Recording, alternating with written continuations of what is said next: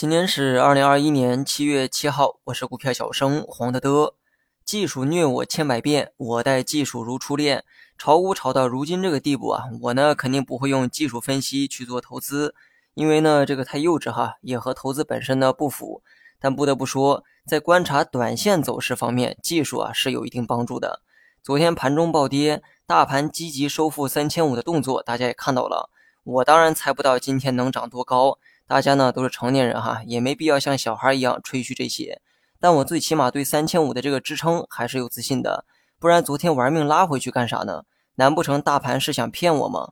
就算是骗，我也认了。假戏真的做了，我还管他是不是骗？所有人都被骗的时候，他也只能是真的了。一不小心呢，说了富含哲学的话，大家呢可以仔细的品一品。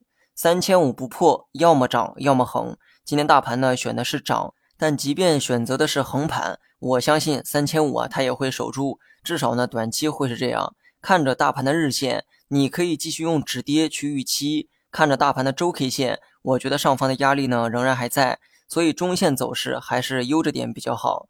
这些观点啊，过去几天呢我都表明过，希望大家呢能认真听讲，不要断章取义，也不要带着个人的期盼去揣测文章的观点。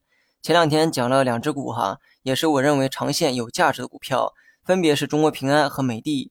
答应我哈，不要去乱买。这一些呢是给有经验的老股民说的。对于天天玩短线的人，我不是建议，而是忠告大家不要去买有价值的股票，都是在左侧，这意味着短线的风险会比较大。很多人炒股啊，就图个两三天的收益，去玩左侧交易呢，风险很高。左侧是留给真正价投者的。而右侧是价投者留给投机者的高价筹码，又是很富有哲理的一句话哈。听明白的人必然是老股民，记得在评论区回复六六六，我看看到底有多少老股民啊关注我。